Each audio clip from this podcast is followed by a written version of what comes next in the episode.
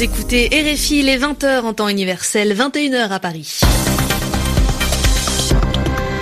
Céline Et bienvenue dans votre journal En français facile, une édition que je présente avec Sylvie Berruet. Bonsoir Sylvie. Bonsoir Céline, bonsoir à tous. Dans cette édition, nous allons parler de la fin du sommet européen de Bruxelles. Les dirigeants voulaient présenter une image de l'unité de l'UE post-Brexit. Ce n'est pas vraiment le cas.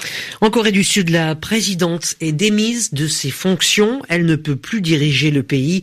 C'est la décision de huit juges après des mois de scandales et de manifestations monstres dans les rues de Séoul. Et nous parlerons des migrants qui avaient réussi à se rendre aux États-Unis, mais après l'élection de Donald Trump, la peur d'être expulsés les pousse à à nouveau euh, changer de pays pour trouver refuge au Canada. Le journal Le journal en français facile. en français facile. Et on débute ce journal à Bruxelles où s'est terminé le sommet des dirigeants européens. Et le but pour les 27 pays membres était d'apparaître unis. Une nécessité avant le sommet de Rome qui doit marquer le 60e anniversaire de l'Union européenne. Mais cette réunion à Bruxelles des chefs d'État a plutôt montré leurs divergences, leurs différences, notamment concernant l'idée d'une Union européenne à plusieurs vitesses. La Pologne a officiellement fait savoir qu'elle s'y opposerait. À Bruxelles, Anastasia Becchio. Une Europe unie dans la diversité, voilà l'objectif pour les 27, résumé par Angela Merkel. Le concept d'union à plusieurs vitesses, défendu notamment par l'Allemagne, se heurte à l'hostilité des pays de l'Est et notamment de la Pologne qui redoute d'être délaissée pour compte. François Hollande a tenté de les rassurer. Il faut surtout pas retenir des formules qui pourraient exclure. Mais on ne peut pas non plus admettre qu'un pays, quel qu'il soit, puisse empêcher les autres de vouloir avancer euh, plus rapidement. Voilà les- l'esprit qui doit être le nôtre. L'unité de l'Europe et une union à plusieurs vitesses ne sont pas des termes contradictoires, a pour sa part expliqué le Premier ministre belge Charles Michel. Si l'unité à 27 suppose un immobilisme et une incapacité à apporter des réponses aux les questions de développement économique, de croissance, d'emploi, de migration, de sécurité, ça signifiera la désintégration, euh, l'agonie lente euh, du projet européen. Par contre, si dans ce mouvement il y a la capacité de permettre à ceux qui le souhaitent de progresser plus vite et plus fortement ensemble, on va permettre de créer un mouvement positif pour le projet européen. Charles Michel, qui avec ses homologues luxembourgeois et néerlandais a lancé une invitation aux pays de l'Est. Il s'agit de dialoguer pour tenter de lever les incompréhensions, a expliqué le Premier ministre belge. Anastasia Becchio, Bruxelles, RFI. La dissolution de l'euro, c'est l'une des principales propositions de Marine Le Pen, candidate d'extrême droite à l'élection présidentielle française. Mais qu'en pensent les Français? Alors, selon une enquête d'opinion Elab pour le journal Les Échos, Radio Classique et l'Institut Montaigne, les trois quarts des gens interrogés ne veulent pas lâcher la monnaie unique pour revenir au franc.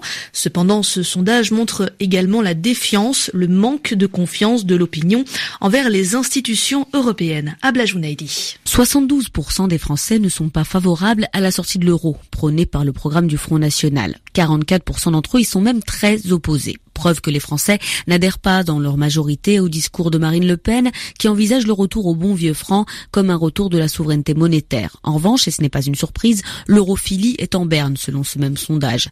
Clairement, l'idée que l'Europe représente le progrès n'est plus majoritaire dans le pays, commente le président de l'Institut Elab. 37% des sondés y voient davantage d'inconvénients que de bénéfices. L'adhésion aux institutions européennes diffère selon que vous soyez jeune ou vieux, d'une grande agglomération ou d'une ville moyenne. Ainsi, moins d'un quart des personnes vivant dans une ville de moins de 20 000 habitants voient l'UE de façon positive, contre 44% pour ceux qui vivent en région parisienne. Près de la moitié des 18-24 ans y croient encore, quand les plus de 65 ans sont à peine un tiers à y adhérer. Bref, c'est une des principales fractures de la société française et elle influera sans doute sur les résultats du scrutin présidentiel. Abla Jounaidi. À 44 jours du premier tour de l'élection présidentielle, il est question de parrainage. Oui, en France, la barre des 500 parrainages des signatures d'élus doit être atteinte pour se présenter à l'élection présidentielle. Il ne reste plus qu'une semaine aux candidats. Aujourd'hui, la présidente du Front National, Marine Le Pen, dont on vient de parler, et le candidat souverainiste François Asselineau ajoutent leurs noms à ceux de François Fillon, Emmanuel Macron, Benoît Hamon, Nicolas Dupont Et Nathalie Artaud qui, eux, ont déjà dépassé ce seuil de 500 signatures d'élus. C'est la fin du suspense, de l'attente en Corée du Sud. La présidente euh, Park Geun-hye est chassée du pouvoir. Hein. Sa destitution a été validée par la Cour constitutionnelle à Séoul. À l'unanimité des huit juges, ils étaient tous d'accord pour prendre cette décision. Park Geun-hye perd immédiatement toutes ses fonctions et ce jugement, c'est l'issue, c'est la fin de quatre mois de scandales et de tensions qui ont fait descendre massivement les Coréens dans la rue. Correspondance à Séoul de Frédéric Ojardias. Nous sommes sur la place de Gangwamun, au lieu des manifestations anti-Pak depuis quatre mois. Partout des sourires, des embrassades, un moine bouddhiste entame une prière. On prend des selfies devant des caricatures de la présidente. Pour le metteur en scène Lee Hae-sang, la présidente déchue, fille d'un ancien dictateur, incarnait des problèmes qui remontent à des décennies. Je suis vraiment heureux. À l'annonce du résultat, nous avons crié, chanté, dansé ensemble. C'est un jour très important. La destitution de Park geun est un premier pas pour nous débarrasser des vieux fantômes du passé. Quelques mètres plus loin, le campement des familles de victimes du ferry Sewol. Park geun est accusé par ses familles d'inaction coupable dans cette tragédie qui a fait plus de 300 morts. Kim Hyun-soo, bénévole. C'est génial, j'ai cru que j'allais m'envoler. Bon, malheureusement, la Cour a aussi déclaré aujourd'hui que la présidente n'avait aucune responsabilité dans la tragédie du Seawall. Tous les bénévoles vont donc continuer à lutter pour qu'enquête soit faite sur ce naufrage. La destitution signe le début de la campagne présidentielle. Des élections doivent être organisées d'ici 60 jours. Frédéric Ojardias, Séoul, RFI. La situation des populations au Nigeria inquiète Médecins sans frontières. Ce sont des centaines de milliers de personnes qui sont sans aide humanitaire, prises au piège dans le nord-est du Nigeria, entre Boko Haram et l'armée, l'armée qui combat le groupe islamiste. Depuis l'insurrection lancée par Boko Haram il y a de cela sept ans, les violences ont entraîné le déplacement de 2 millions de personnes et fait 15 000 morts. On va parler à présent, euh, Céline, de la situation des migrants au Canada. Et plus précisément à Sylvie, des demandeurs d'asile qui sont dans la province du Manitoba. Le premier ministre de cette région réclame plus d'argent au gouvernement central afin de mieux accueillir ces personnes. Des migrants originaires d'Érythrée, du Soudan, de Somalie. Euh, tous étaient auparavant aux États-Unis, mais depuis l'élection de Donald Trump, ils ont peur d'être expulsés. Alors, ils ont pris la décision de franchir une nouvelle frontière pour trouver au Canada. La présence plus nombreuse des migrants est une question importante entre Ottawa et Washington, d'autant plus que le secrétaire américain à la sécurité intérieure rencontre le gouvernement canadien aujourd'hui. Les précisions de Pascal Guéricola. Depuis quelques mois, les habitants du village d'Emerson au Manitoba voient arriver des réfugiés exténués qui ont franchi à pied la frontière américaine. Mardi dernier, deux personnes ont dû être secourues en pleine tempête de neige, dont l'une avait le bras cassé.